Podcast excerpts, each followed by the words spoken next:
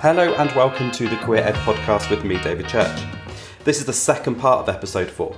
In the first part, Josh and I have already explored his journey through school and how that has had an impact on him understanding his identity as a queer person.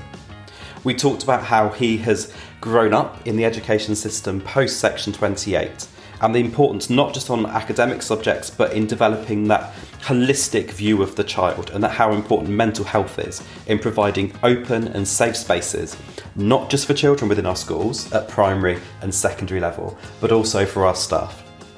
In this part, part 2, Josh explores more of the advice that he thinks teachers need to hear. What are the small things, those incremental things that we can be doing within our school establishments to make the change to ensure that, from a queer perspective, every child is accepted and celebrated? Um, what I'd like to do though now is really just think about if you could give a message back to your teachers or your school, what kind of things would you want to say to them about what they could do to help improve LGBT plus visibility in schools?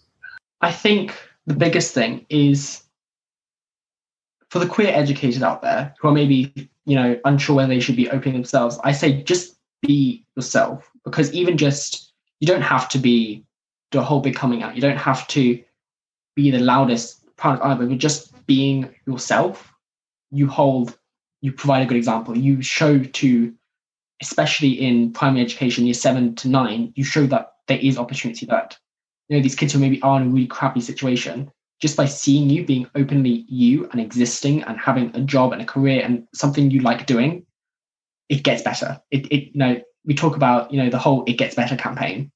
But a really great way of doing that is not by telling people it gets better, but just showing that does, showing that, you know, I'm openly queer, you know, I went through the same struggle as you and look where I am now it does get better. It does exist. And I think to teachers who want to be better allies, who want to be, you know, I think the biggest thing is maybe just recognize where you could include a little bit of extra information, recognize where you could, you know, even if it is just that little side note of that, I think, you know, you can pick up on those.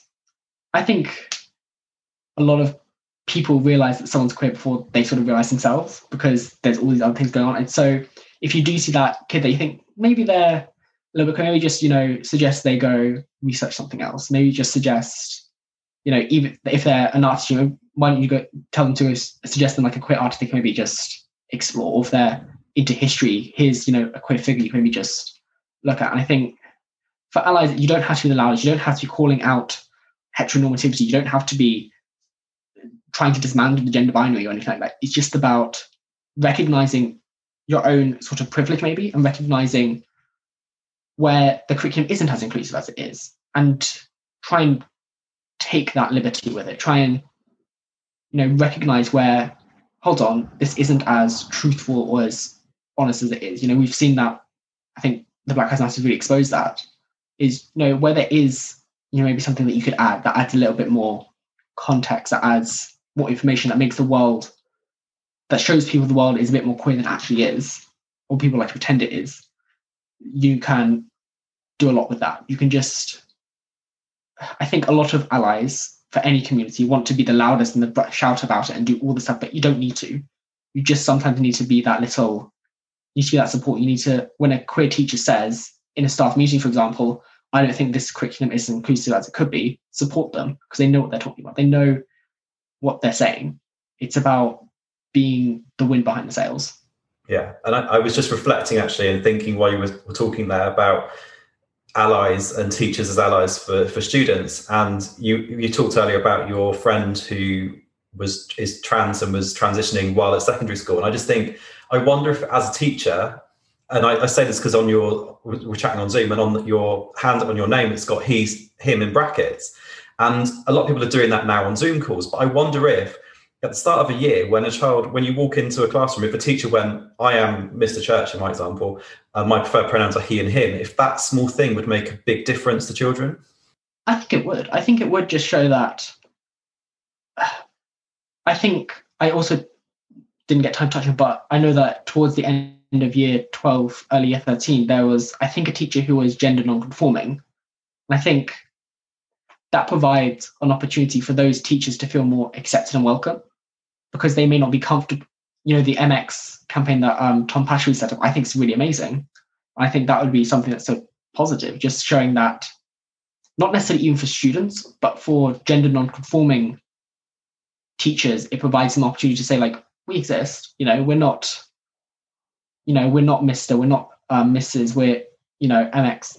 Um, and it, it provides opportunity, it provides that space, and I think the he/him thing, the pronouns thing, is necessary, but I think people sort of overstate its importance a little bit. It overstates this I do sometimes get frustrated in queer spaces where we have to go around share our pronouns when I know that all of us here are cis, all of us here use the pronouns that we look like.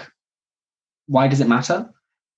I understand it's about making people more comfortable, but it's I think sometimes when you're in those spaces and all of you are cis, is not necessarily necessary. I think it's hard to strike a balance because I think, as I said, the importance is overstated. You know, whilst it does encourage things to make things more open and people willing to share stuff.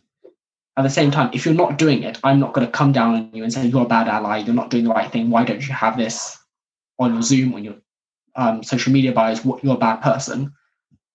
But I think the more people do it, and the more we encourage people to do it, the better it becomes because it makes people open. It makes people allowed to just you know it's, it's like saying how you'd like to refer. I think it should be as common as, you know, oh, hi, my name's Josh. Nice to meet you. It, it should be something similar to that because it's, you know, my name isn't a big deal, but it just, it's the right way to refer to someone. It's the right way to get their attention, refer to them. I wonder if straight allies have kind of jumped on the bandwagon of pronouns because it's the thing everyone's talking about. Is, do you think there's anything else that straight allies could be doing or straight teachers could be doing as allies to support apart from pronouns? A great way to be an ally and to show that you're an ally is just by by being the wind in the sails. You don't need to be the person fighting for change. You need to be the person supporting that change and even just providing the opportunity for that change. For example, say you are a head teacher and you're concerned about you know curriculum not being as inclusive as possible. Invite, make that space to have you know queer teachers, queer students, people come to a forum and say, look, this is where we think it could be more inclusive. This is where we think it could be better. You know, because, for example, the government guidelines on RSE, their guidelines, you know, there's nothing stopping a head teacher, the leader of the the person leading the teaching of it, saying, I actually want to get some different opinion on this. You know, let's get teachers that I know queer and we can talk about. Let's get queer students who may be older to talk about to um, just discuss with me about how I can make it better. So it, it's about, it's not about causing change, it's about allowing change to happen. Yeah, I think you're absolutely right. There's a, there's still a lot to be done. I think that it sounds like, interestingly, your experience is it's a bit like me listening to myself uh, when I was younger.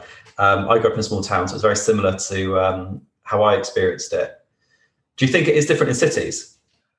I think change happens in the cities first. You know, when you look at London, when you look at Manchester, Liverpool, all these places, change tends to happen there first, and it takes a little while for things in other more rural places to catch up a bit.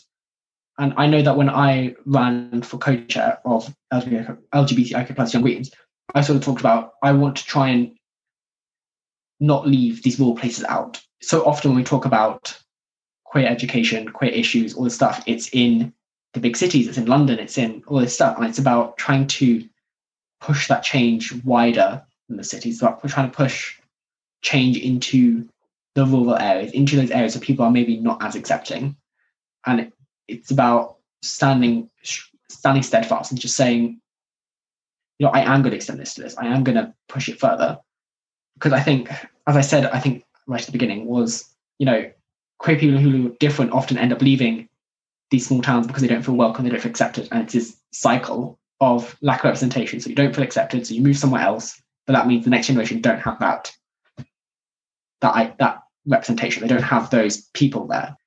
If it does take people from these cities who are knowledgeable coming to these more rural areas, then that's what it takes. this is only talking from my personal experiences working what four different schools across London now, is that actually the change we're talking about, I would argue, isn't really there in schools. Some schools doing it and doing it amazingly. The lesbian teacher I was talking about, she sort of dragged my school kicking and screaming. You know, she set up a diversity club, she set up all these things to try and get more things done. But I think a lot of it was extracurricular.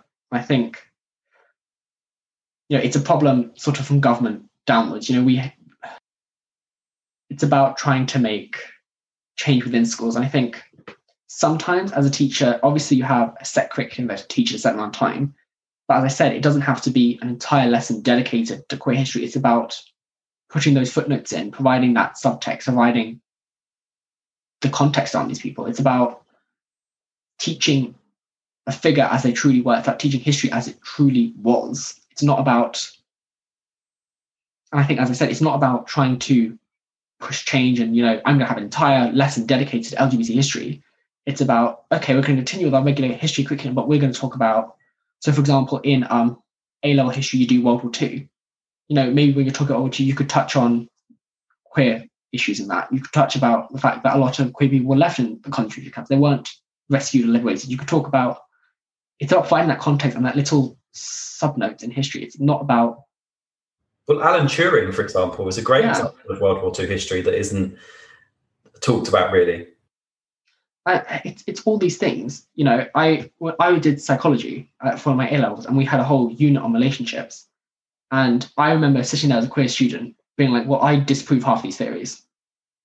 My existence as a queer person disproves most of these theories because I don't care about getting on pregnant. I don't care about all this stuff that are that's heteronormative. You know, I think I think my teacher could have maybe done a bit more and said like, well, actually these aren't the most representative of queer relationships. It only took me sitting there and being like, well, I exist and I don't care about that. I'm a queer person.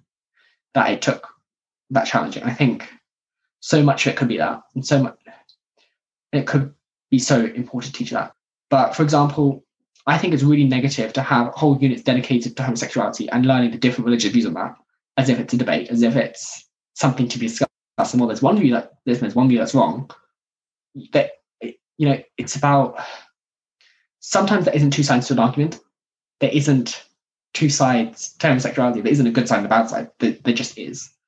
And I think more could have been done to challenge that. More could be introduced about certain issues that we don't need to debate everything. Not everything is a debate. You know, there is no good and bad side. It just exists and we have to deal with it. And queerness, homosexuality, trans people, that is just what happens. And do you think, you know, we were talking about psychology and being able to disprove theories just because you're sat there going, well, that's, I can disprove that now. Do you think that would have been if there's if there would have been a safe space in that in those in your psychology lessons to talk about it, do you think you probably would have shared your voice a bit more? You know, I think a lot of the curriculum around certain subjects is still quite outdated and needs to be updated. Psychology is one of them because a lot of the theories we're studying were from the 1950s and 60s. So obviously, I can disprove that because they weren't thinking of it. They still thought it was mental illness and crime. So, you know, a lot of the science subjects like psychology, sociology, like that do need to sort of be updated. They need to make things relevant to now and what's actually happening now and what's actually going on now. And I understand that may be hard to print textbooks about, but we don't necessarily need textbooks everything. We can keep things updated, fresh, and relevant.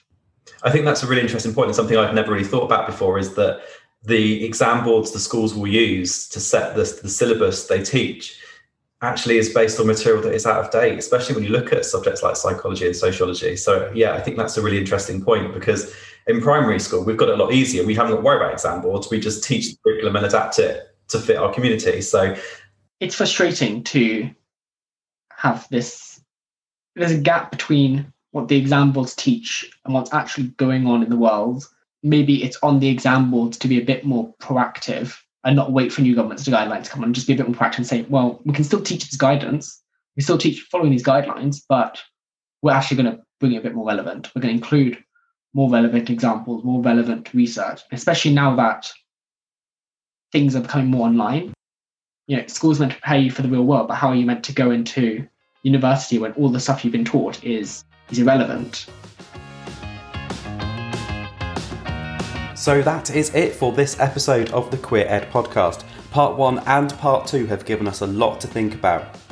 We've spoken at length about how we can make sure that children's identity is nurtured while they're in school, that they have a safe space to grow and to accept who they are without the fear of prejudice or being bullied. And certainly when we think about the Equalities Act of 2010 and actually how sexual orientation and gender reassignment are protected characteristics.